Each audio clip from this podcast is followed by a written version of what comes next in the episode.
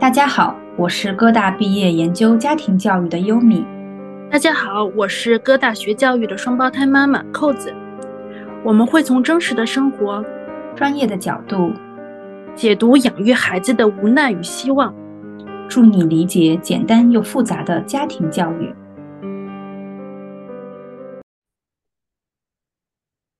Hello，听众朋友们，大家好，欢迎来到家庭教育圆桌谈，我是主持人优米。大家好，我是扣子。嗯，我们今天呢会来聊一个比较。嗯，我觉得是比较严肃的话题，不知道大家怎么觉得？我们聊一下不靠谱的父母。大家可能听到这个不靠谱的时候，会有点觉得，嗯，就是为什么我们会这么讲啊？然后呢，今天我们也邀请到，呃，一位，呃，曾经是在哥伦比亚大学发展心理学硕士的毕业生，那目前他还在纽约大学心理咨询专业的，呃，硕士在读。嗯，我们会邀请到思雨作为嘉宾，和我们来好好聊一聊关于不靠谱的父母这件事情。那，呃，思雨来和我们的听众朋友们打个招呼吧。Hello，大家好，我是思雨。嗯，好的。啊，那思雨现在是在，呃，就是美国和我们是不一样的一个时差，在我们在聊这个的时候，然后之前我们在和思雨，呃，说到这个关于。呃，就是前段时间的一个上海四岁，嗯，就是女童走失的事件时，他还不太清楚。那后来我们也给他去发了这样子的消息，就是很想知道，就是思雨当时你看到那个世界的当下的反应是什么呢？嗯，我当下看到那个新闻，我觉得新闻的描述和。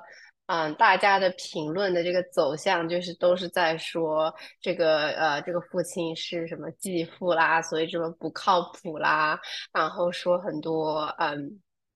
猜测性的这个关于这个事件的信息，但其实整个事件在我看来，它就是一个孩子走丢了，然后是摄像头海边，因为人很多嘛，也拍不到，所以当下其实是。不确定他到底是被拐了，还是丢了，还是伤了，就等等有很多原因嘛。然后最后看到他就不幸遇难去世了，而且还在宁波这个地方，我的家乡附近被发现，嗯，我还挺挺难受的。对于这个事件，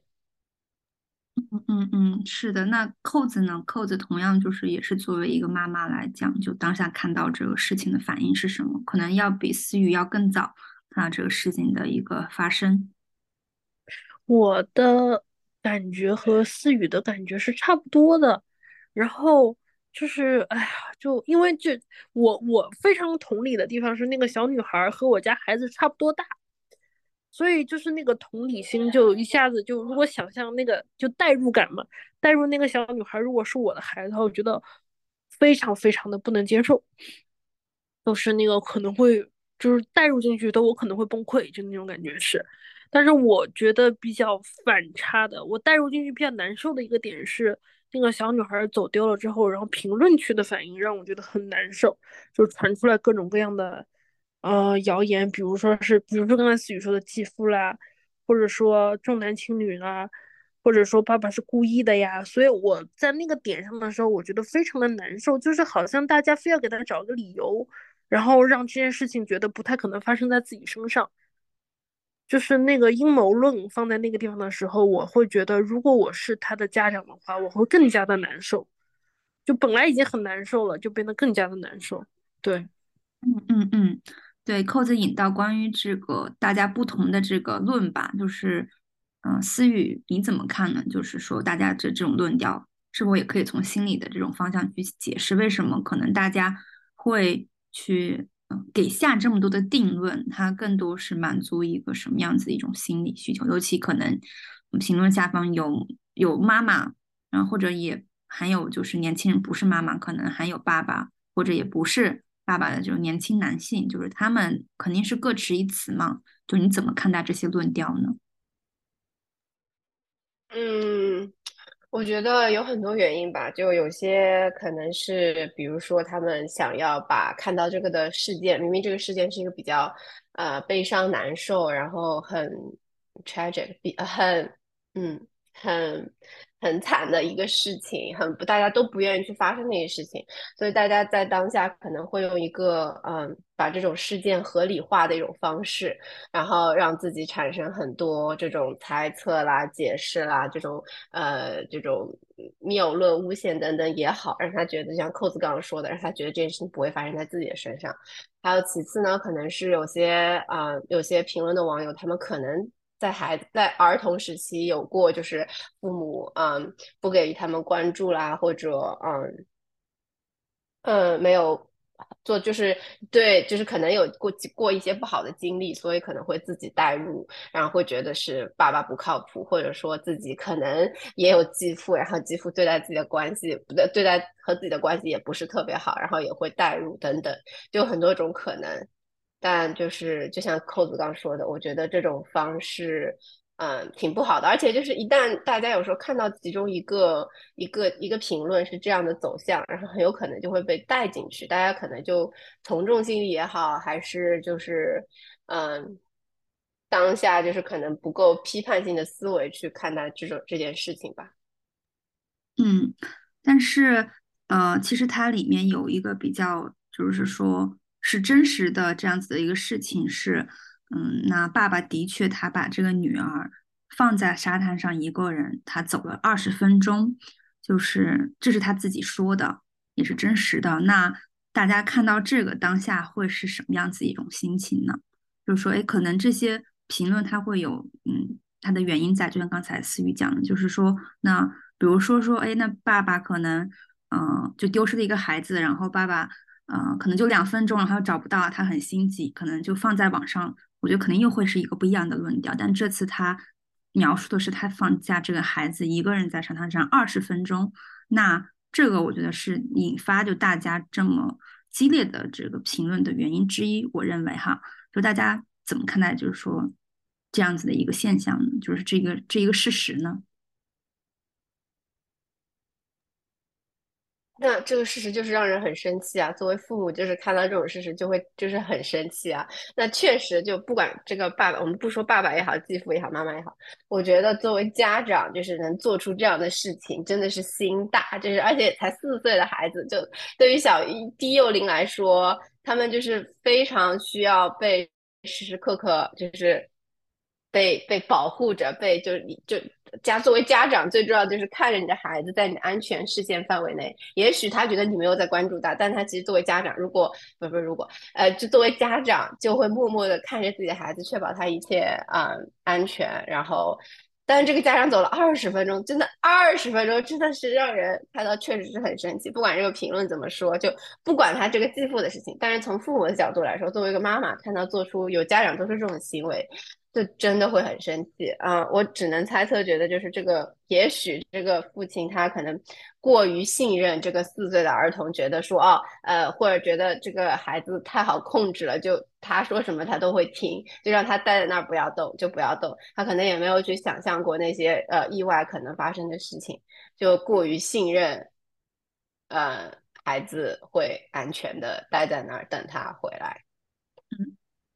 嗯，我觉得很很有意思，就是刚才我说到这一点，然后让思雨去回答的时候，我就发现这个时候思雨作为评论的，就是好像从评论这一方的这个呃嗯这一方去进行一个反馈，我很明显可以感受到思雨作为就是母亲，她的呃言辞当中呢，其实是我觉得会有生气，也会有一些呃就是。会有一些激动的这个成分在。对对对，我我刚才听思雨说的时候，我有一瞬间觉得就是思雨正在讨伐自己老公。如果说那种感觉的话，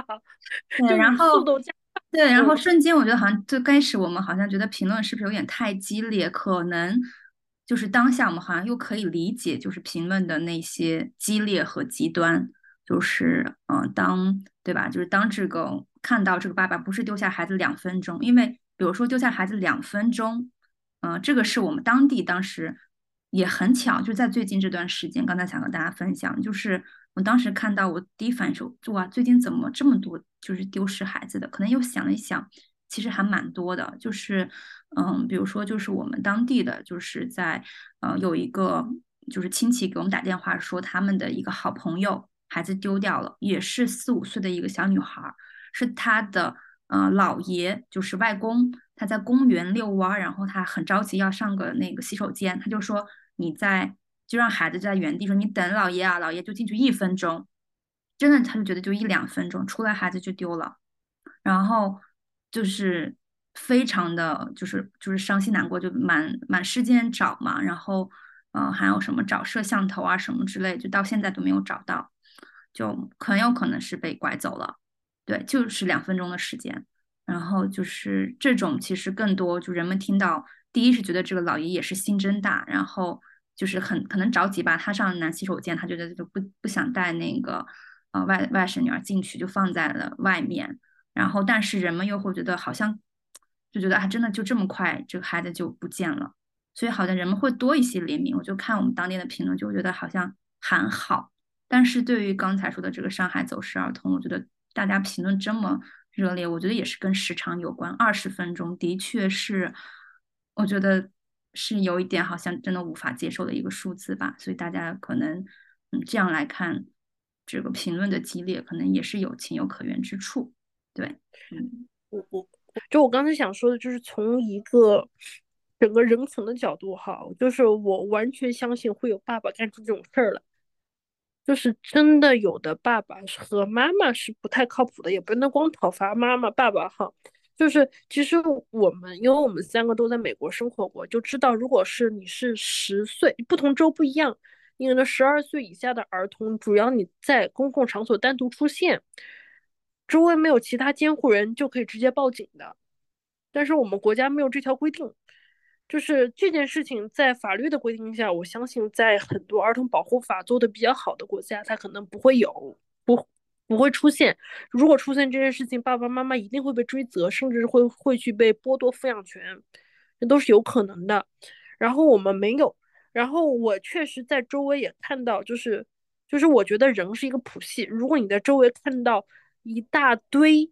就是一些一些不太靠谱的那个样子。就比如说，我曾经有个邻居，他把孩子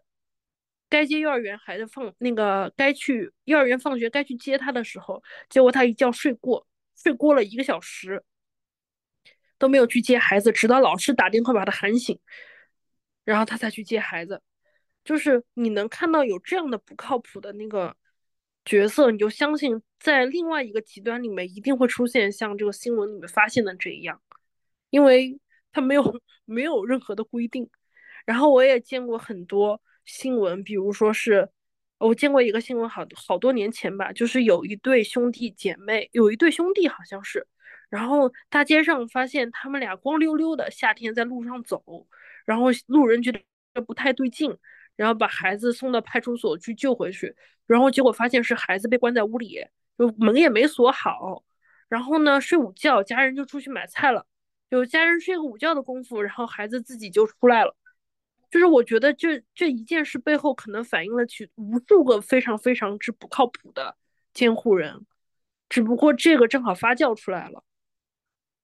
是的，是的，就是刚，也就是在今天吧，我今天中午又是到，就是反正新闻的推送，有一个三岁的三岁的男孩吧，然后在上海，然后从十一楼坠落下去，说家里面没有任何的陪。看护人，然后你，当然你看到这种新闻的时候，你就非常的匪夷所思，就是，嗯，为什么会有这些不靠谱的父母或者是抚养人的存在？就是这个问题，也很想和大家讨论一下。哇，我觉得这个如果放到那个社群里面，应该会说是家家有本难念的经吧。就比如说，我我就是放到那个。个人的位置上哈，如果说你家庭里面没有很多帮手，就是育儿能力又不足的话，确实有的时候会觉得我嗯没有人带孩子，然后你有很多家务要做的时候，他是没有办法一个人盯着的。所以我们有时候常说，小孩小的时候，说一两岁以前，如果一个人带孩子的话，连饭都吃不上，大概就是这种感觉。是的，那嗯是应该。是不是应该这样说的话？嗯，人们要在生孩子前先考虑自己有没有这些资源和帮手，再去生会会比较好。但是我觉得这样很残酷啊，好像如果想要有一个孩子的话，也是人的基本权利。但是你不去好好养育孩子，对孩子也很残酷啊，对吧？这是同样的，就是如果你把你的权利去实施，但是你却知道自己或者没有去，嗯，想到自己是否有去抚养孩子的这样子的能力，那对这些比如说走失的，或者是失足掉落到海滩的，或者是从楼上掉下去的这些小孩，真的也是一种残忍。不知道思思雨思雨刚才听我们这些讨论，你怎么看呢？就为什么会有不靠谱的父母存在？嗯，这是一个很好的问题。我觉得，嗯，不靠谱的父母的存在，就像这个世界上有好人也有坏人一样的存在。就你很难去说，呃，怎么说呢？就是。就是有这种不靠谱的父母存在也是正常的，因为没有所有的父母都是没，不是所有父母都是，首先不是所有父母都是完美的。其次，如果这个世界所有的父母都那么靠谱，都那么好，这个世界就会非常的和平，然后 就不会有很，就包括很多呃成年人遇到的心理问题也好，还有他们的一些各种都跟原生家庭有息息相关的。联系，所以说，如果所有的父母都那么靠谱，都那么优秀，都那么做的那么好，那这个世界真的，真的是一个乌托邦一样的存在了。然后刚刚扣子提到的这个，呃，中国和美国的这个法律的这个点，嗯，我觉得特别好，因为我之前也没有想到过，可能我个人的这些观点和想法可能会受美国社会的这个影响会比较，这个文化的影响比较多一点，就我会觉得这些事情都就是真的非常非常不应该存在。像刚刚扣子说的，就是让我意识到中国的这个国情啊，就是没有这个法律来。保护这些未成年人，对，嗯，然后刚刚，嗯，扣子也提到说，有时有些父母就真的挺无奈的，真的，就我觉得做父母真的很不容易，就要有经济考虑因素。然后如果就像刚刚玉米说的，把孩子留在家里，那很有可能大人出去工作了，然后刚好那天没有人带孩子等等的原因，就是现实是很残酷的。所以呢，嗯，因为残酷的现实，让他们有时候不得不变得。那么不靠谱，然后我也非常同意玉米说的，大家一定一定一定要深思熟虑以后，确定要孩子再生孩子，呃，也想要对孩子负责再生孩子。就是嗯，有很多，我觉得现在有很多父母，他们可能本身就有一部分可能自己本来就不想做爸妈，就是因为这个家庭的原因，呃，这个社会的原因，就觉得你必须传宗接代，你必须生孩子，就会有很多催生的现象出现。那这一部分的父母，他们真的当父母了以后，也许有一部分他们会变得真的非常非常爱这个孩子，非常去投入、关心、付出，对这个孩子付出，但有可能还有一部分，还有剩下一部分孩。父母他们就觉得，反正这孩子也不是我真的想要，我只是完成了个任务，所以他们看待自己的孩子的角度和态度也会非常的不一样。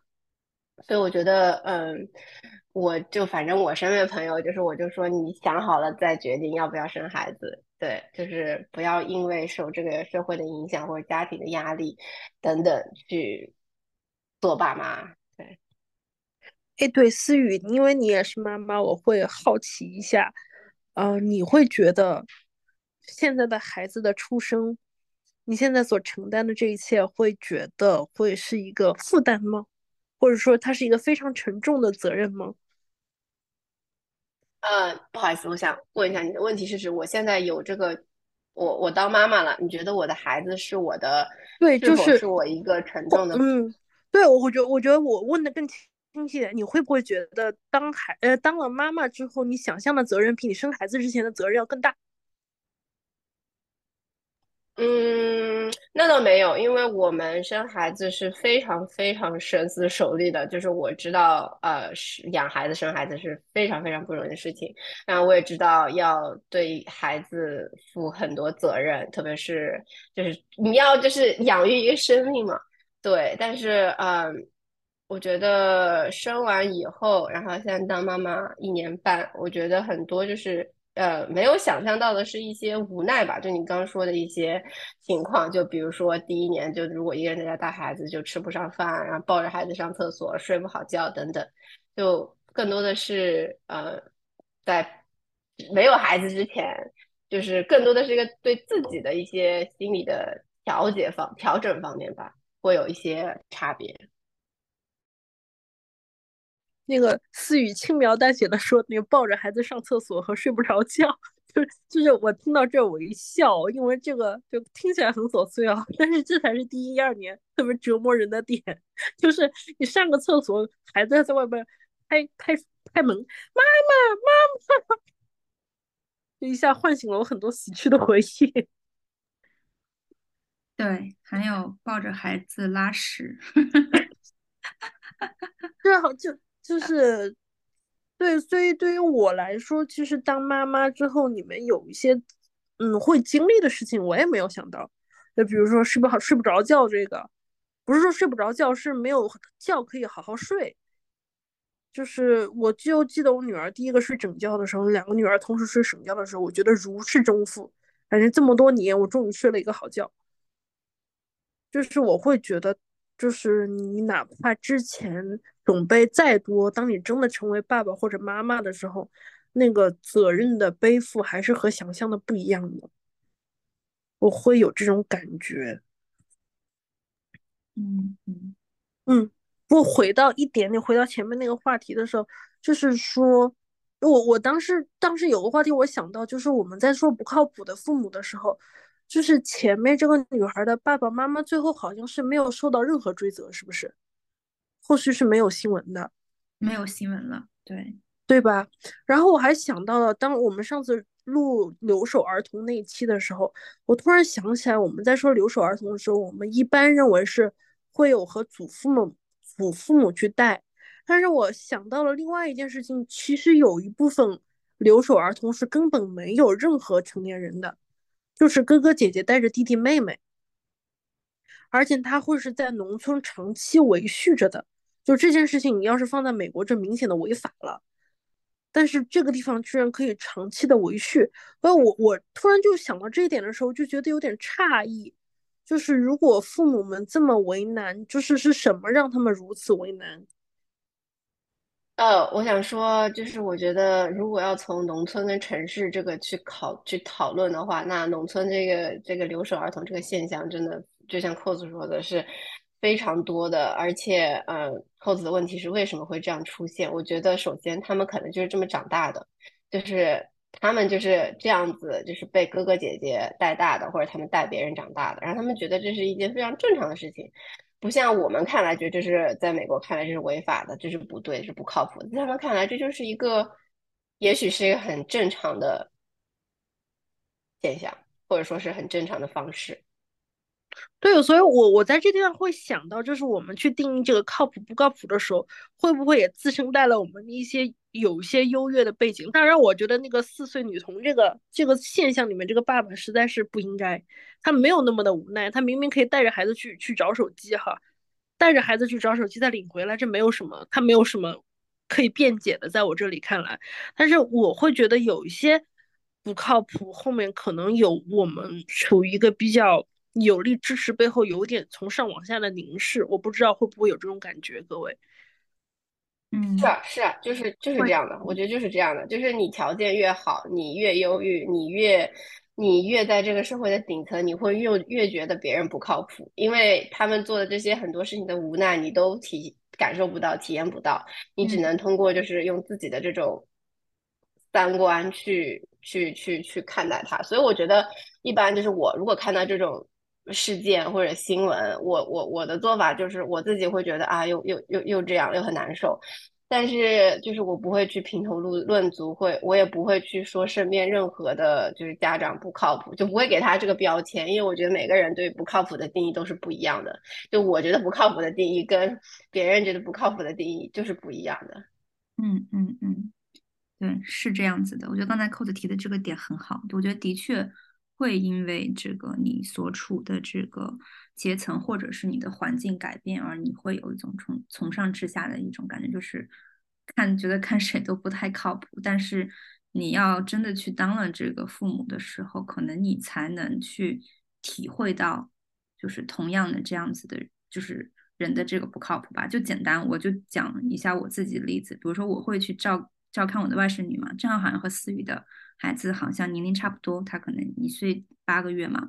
然后我觉得是，我都不敢想象说两分钟，我觉得就是他在我的视野超三秒吧，我觉得他就可以跑很远，因为他是一个跑步速度很快的人。就有时候去商场，就最近吧，有一次我觉得那把我吓到了，就是他忽然把他的那个，呃，就他拿着那个糖来回跑，他把那个糖掉了，然后我把他的糖捡起来，然后我觉得就三秒吧，他就已经跑到了电梯旁，就是那种扶梯旁，然后。他真的下一步就要下去了，然后我赶紧就把他抓过来，然后就哇，好险，你知道吗？我现在我的心都有余悸，就是不要再靠近，就是电梯旁任何。但虽然其实就三秒钟，他是跑过去的，就你完全就是没有任何的这种预备和防备，然后就是觉得哇，我觉得就是三秒钟吧，我觉得都没有办法离开视线，不要说两分钟了，我觉得两分钟能干好多好多的事情。对，然后你，然后如果你在。其他人眼中看，可能你也是那个不靠谱的那个抚养人，但是你在当时的时候，我觉得那以后就不要再去使这些东西，就是全部的眼眼睛只有这个孩子，其他什么都不要干。就是你经历了的时候，你可能才会有，就是知道要怎么去做吧，有这种心情。嗯，嗯，我想说谢谢玉米的分享，就是我觉得这是一件 很无奈的事情，就因为小孩他太不可预测了，他太。他动作太快了，所以我已经，我虽然他，我就在这次暑假回国的时候，我就买了那个防走丢绳，我买了好多，买了三个，然后带回美国，就 时刻准备着，以后只要就是他现在眼跑，哦，我女儿现在会走了嘛，所以就他现在走的越来越快了，所以我觉得就是有这个，就必出门的话，一定得带这种走防呃这个防走丢绳，就是至少能让他就像牵狗绳一样，至少有一个距离的控制。对，然后还有我就觉得就是。在这一块上面，就你刚说的这个事情，让我想到，我觉得作为家长的这个给孩子的这个从小的安全教育意识也非常非常重要。就比如说，嗯，去捡东西的时候，你跟孩子说。嗯，你等妈妈一下，妈妈捡个东西。他就你需要，你需要就是从小去告诉孩子，去练习他。就在很多时候，你要听我的，你要我要保护你的安全。有些事情什么是该做，什么是不该做。就包括我之前看到过视频，还是讨论关于就是在停车场，就是停好车，然后孩子太激动，然后下来就跑那种，就很危险嘛，这种行为。然后家长就会有时候会就是控制不住大吼大叫，很生气，然后就是。或者甚至是就是体罚或怎么样，就我觉得这些就是就非常需要家长去学习和教育家长应该怎么做，什么样的方式更好，然后如何去建立这些规则、这些边界，让孩子从小就就知道安全的重要性，就确确实是一件非常有挑战的事情，也是我觉得是家长非常非常需要去学习和去做的事情。嗯嗯。是这样子的，忽然觉得，哎，寇总，我们应该是不是做一套安全课？我觉得好有必要。哦，没有没有必要了。我我现在作为一个家长，我经常被幼儿园教育，就幼儿园自从上托班开始，然后我就每学期好像有六到八节吧，安全的安全小视频要看。我今天帮刚陪我姑娘看了四集，四个四个安全小视频。然后我姑娘极其的迷恋一套动画片加广播剧，叫做那个拉布拉多警长。嗯，哎对，然后他，然后就里面都是讲的各种各样的安全事件，哇塞，就是我不知道这是不是什么敏感期，我也不知道别的小孩是不是这样子，就极其的关注自己的安全，也不知道是我家的很谨慎还是怎么着，反正就是对于安全的事情，他们自己特别的上心。但是即使他们特别的上心，我还是觉得，就是你要完全规避风险是一件很难的事情。就是幼儿对于人的这个，对于这个世界，他不是那么的，不是那么的，嗯，清晰吧，或者说他智力没到那儿，他不知道那么多事儿。然后我我刚才说这句话的时候，我就想到，如果我的女儿在海边会怎么样？我觉得他们不会允许我把他们留在那儿一分钟的。就是我今年暑假的时候带他们去黄河边，黄河边不是有那个小浪吗？就是光是那个小浪都已经把他们吓坏了，就是往我就看到浪扑过来就躲，就是我觉得还是和孩子和孩子有关系，有的孩子胆子贼大，你拉都拉不住；有的孩子又极其的谨慎。然后如果你的孩子正好是那种胆子很大的，对于父母来说觉得是难度加倍。作为一个靠谱的父母，难度加倍，你就有可能不停在说 no no no no no no no no no。对对，我觉得这个我这个还是挺认同的。我觉得每个孩子个性也真的不太一样。比如说，的确，嗯，比如说像我，我其实有有两个吧，有两个小外甥，都是他们虽然都是快一岁和两岁，然后，然后另外一个是男孩，然后他其实都不太敢去海，就是不太敢去海边。然后我这个外甥女，他们也是去了海边，他会很害怕。虽然他胆子是大，但是他一看到海浪冲过来嘛，他也会往里跑，他觉得比较害怕，因为他也是去三亚去玩嘛。然后我觉得好像正常的大部分的小孩都会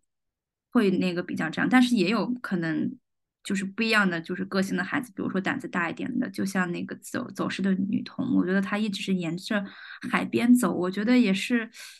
哎，很神奇吧？就这种事情发生，就一般其实孩子都会往里走，他为什么会往海边那个方向走？我觉得也是，嗯，挺挺让人就是诧异的一个一个事情。嗯，然后我们其实刚才在最开始的时候说想要探讨一下，其实扣子有提到关于说不靠谱的这个角色，真的都大部分是父亲吗？还是说就像爸爸？还是说也会有妈妈？还说妈妈真的会更靠谱吗？就是大家怎么看这个点？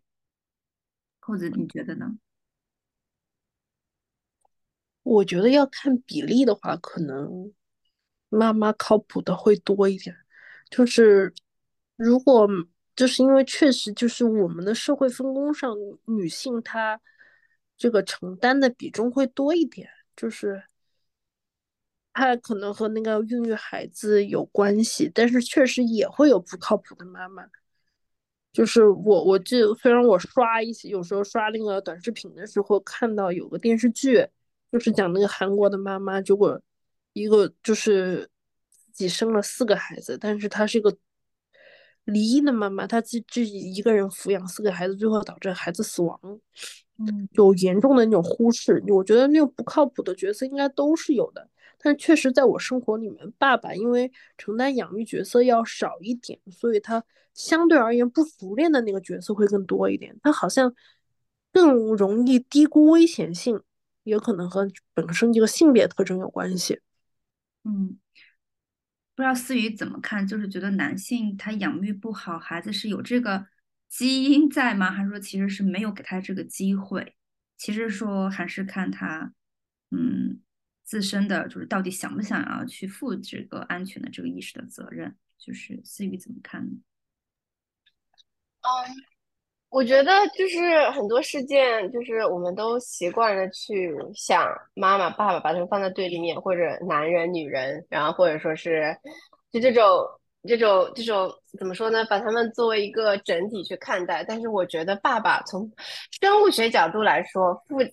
爸爸跟妈妈真的就是不一样的。就是妈妈就是这个荷尔蒙也好，生物学也好，爸爸妈妈就是会比爸爸可能会更加。大大多数来说，会更加的，就是敏感也好，会更加的，嗯，怎么说，靠谱一些吧，我也不知道。但是 也有爸爸是那种，也身边，我觉得社会上也是有爸爸是非常耐心、非常靠谱、非常，我好不喜欢用“靠谱”这个词，非常，嗯，励志吗？可以这么说吗？还是说，非常称职？啊，对，非常称职。然后还有就是关于这个爸爸、爸爸妈妈靠不靠谱这个上，我觉得还有很多就是，嗯，就是跟性格有关系吧。有些爸爸可能就是他性格上就比较大、大、大、大粗线条，就不会那么细枝末节的去看待一些事情。但有时候有些爸爸他也会就是是这样的性格，所以他可能会更加小心一些。对，我觉得跟自己个身的个个人的性格有关系，然后还有就是他们自己的原生家庭有关系，就他们小时候爸爸妈妈是怎么养他们的。如果他们就是他们小时候作为男生啊，如果他们小时候父亲这个缺失，他们不知道父亲是怎么带他的，他可能自己当爸爸以后，他也不知道自己该怎么带孩子，就是缺少了一个从小学习的这个榜样的力量。但作为母亲来说，基本上按照中国社会来说，百分之大多数都是。妈妈养大的，或者奶奶、外婆、外公、外婆养大的这种，就从小都知道作为女生、女性，我们应该怎么做妈妈，就有很多，嗯，在这种社会情情形下，会让从就是，嗯，怎么说，就是嗯，默默的去让我们慢慢的学习如何当妈妈，就是怎么样是对的，怎么样是更好的，对，嗯嗯嗯，我觉得这个，嗯，刚才就是听大家讨论。然后我是有一个感觉，我觉得可能比如说我的父辈，就是我的父母这一辈来讲，可能就是也是大家的父母这一辈，明显还是妈妈会更靠谱一些，就爸爸承担的这个家庭责任，嗯，他的确更多是在外，然后内可能更多是就是母亲。但是可能到咱们这一辈，我觉得明显，嗯，我不是夸耀男性啊，但是我明显觉得好像我们这一辈，比如大家的伴侣，嗯，还有身边的男性，就明显他是会意识到他也需要去承担这个养育孩子的责任，嗯，比如说可能我通俗意义上说九零后这样子，对，或者是八五后，就是他会意识到他也是需要去付出一定的责任，而且在这个比较当中，有时候我会觉得有些。爸爸好像要比妈妈可能要更靠更靠谱，是因为他会觉得，哎，我要当一个可能更好的父亲。然后会有一些爸爸说，我也会去看一些养育的书，就是孩子几岁到几岁是妈妈，然后几岁到几岁爸爸就特别重要。我已经要想好我要怎么怎么怎么做。就是这些，嗯，新手的，就是爸爸，还有就是妈妈，我会觉得就是听上去是会感觉挺欣慰的，就是说明他在一代一代在变好的原因是意识到。父母也需要去学习，然后父母也需要去成长，而不是说，我只要生了孩子，我就是称职的父母，我就是有这个父母的天职，我可以，嗯，行使我父母的任何权利。对我是有这样一个感觉，不知道大家会不会有觉得有同样这样子的感觉，还是只是我的一个比较偏见的一种印象吧？嗯，嗯，我觉得做父母是一个需要终身学习的事情，因为。每一个阶段的孩子，他的特点、他的需求，他、他的、他、他、他都是不一样的。作为父母，就需要一直一直去学习，然后跟上这个时代的脚步。就我觉得，玉米说的确实是现在的一个现象。我觉得对嘛？就从我自己角度来说，或者我身边朋友角度来说。就如果你爸爸不负责，那生什么孩子？孩子就两个人一起，当然是一起带的，怎么可能就你生了孩子就是你为主，呃，妈妈为主这种的？就是这种观点，我觉得，嗯，在社会上，比如说女主内男主外，越来越越来越会越来越少一些，嗯，是一个非常好的现象，就男女共同来分担这个事情，嗯，对。哎，我我是很就是就在我自己家庭里面啊，从我个体来说，我我也觉得是那个就是要共同分担好一点啊。但是刚才说的时候不是要杠我，突然提出就是想到这么一个东西，就是大家应该也都知道马太效应，就是呃越是前面的人，你会积累到越多的财富，就是会有就是你如果说就是比如说前二八也或者二八定理嘛。有前百分之二十的人会取得百分之八十的财富。我突然在想这个问题的时候，我想一部分家庭就是就是有这种分工的原因，会不会是如果让两个人同时去外面，就是没有这个分工的话，同时去外面努力的话，他没有一个人去争得那前百分之二十的资源来的更有效，然后出现了这样的一种分工，我就突然想到了，会不会这是导致了这？有一部分我们给了一部分人不靠谱这个标签的时候的后面的一些隐情，嗯，我觉得这个理论是对的，但是可能关于对于性别来讲，其实有可能不一定适用，因为很多时候会觉得，哎，男性好像就是应该承担经济会这个因素会更多，或者他更有这个能力，但是。现在越来越多的这个数据和事实证明，其实女性也有这样子能力，只是她缺少一个平台和一个环境。虽然这个就是，嗯，对，我想的是，就是如果说你是一个非常，就我觉得这这东西有一些互为因果的东西在啊，就是女就是女性越觉得好像要让一点，然后男性的机会就越多，这里面肯定是有一些互为因果的循环，然后形成现在这个样子的。就是如果是一个非常非常普通的家庭的状态的话。两个人差不多情况下，其实男性的在职场上的机会会更多，就是在各种各种合力的促使下，会导致。但是机机会会更多，但是他得能做好，这也是很重要的，就是还是能力。就他能力如果不行，给他机会再多，那我觉得我在做很多家庭咨询的时候，你就发现为什么说可能做一些婚姻破裂的这种家庭咨询，就会发现。就是尤其在中国，很多这种情况，就女性又承担养育，然后又去挣钱，然后这个男性给了他机会，他也没有这个能力，然后孩子也不养，就最终为什么，嗯，就是婚姻破碎的原因就是，虽然他是一个男性，好像他有这个很多的这个，就名义上吧，就是他又有这个孩子的这个性，对吧？就是他的性别上他占据了这个主导权，然后又他在这个家庭上好像看似好像是一个很重要的角色。但是实则内里，嗯，其实还是凭看这个个人的能力怎么样。虽然的确，刚才扣子讲的这个，无论是这个二八法则，或者是男性拥有的机会和更多，但是最终，我觉得还是，如果说你非要选择一个人去出去的话，嗯，我觉得选择那个有能力更重要，更更强的，我觉得更重要，而不是说性别会更重要，因为现在的机会给到女性的也会越来越多，对，所以。就是分工很重要嘛，我觉得是，嗯，性别是其次，嗯。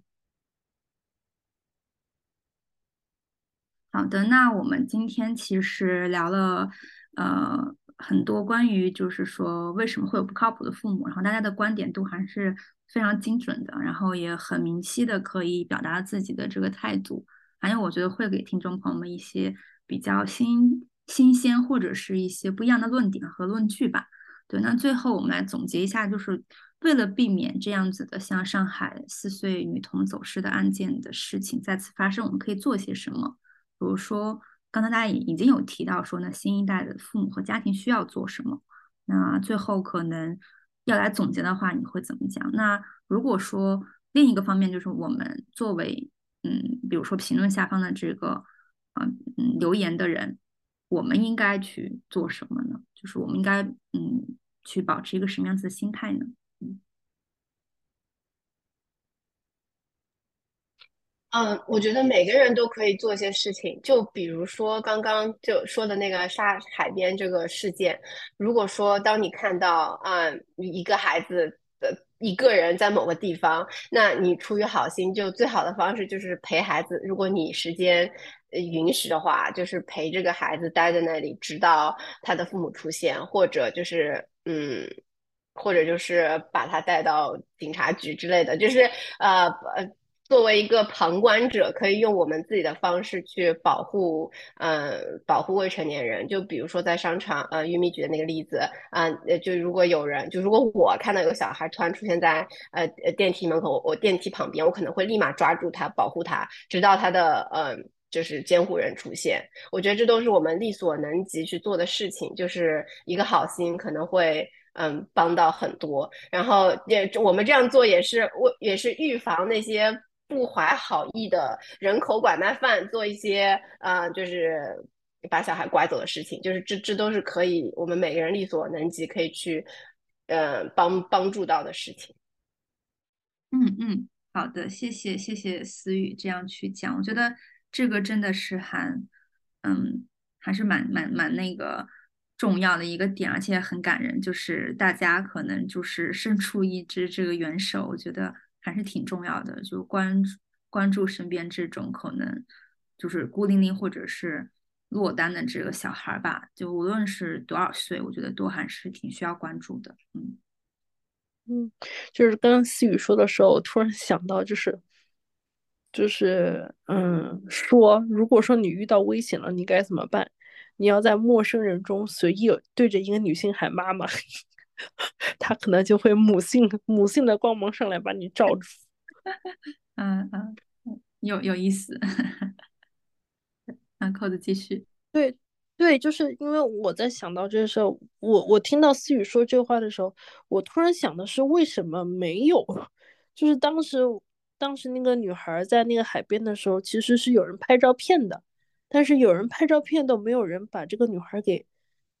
给拉下来，或者说问他一句你怎么了？你为什么你人在这？我我我就突然突然就是就是到一个他者的角度，为什么这么多人在沙滩上，但是没有人关心过这个小孩儿？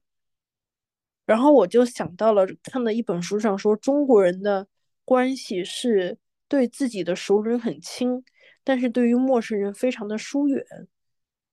然后我我又想到脑子里面又冒现了一个，就是国外他的那个法律规定，任何人看到有人在路上有孩子路上在路上落单是可以报警的。我就在想，如果我们的这个法律有这条规定，有人看到了，但是秉着多一事少一事的态度没有报警，那这条法律是不是也没有用了？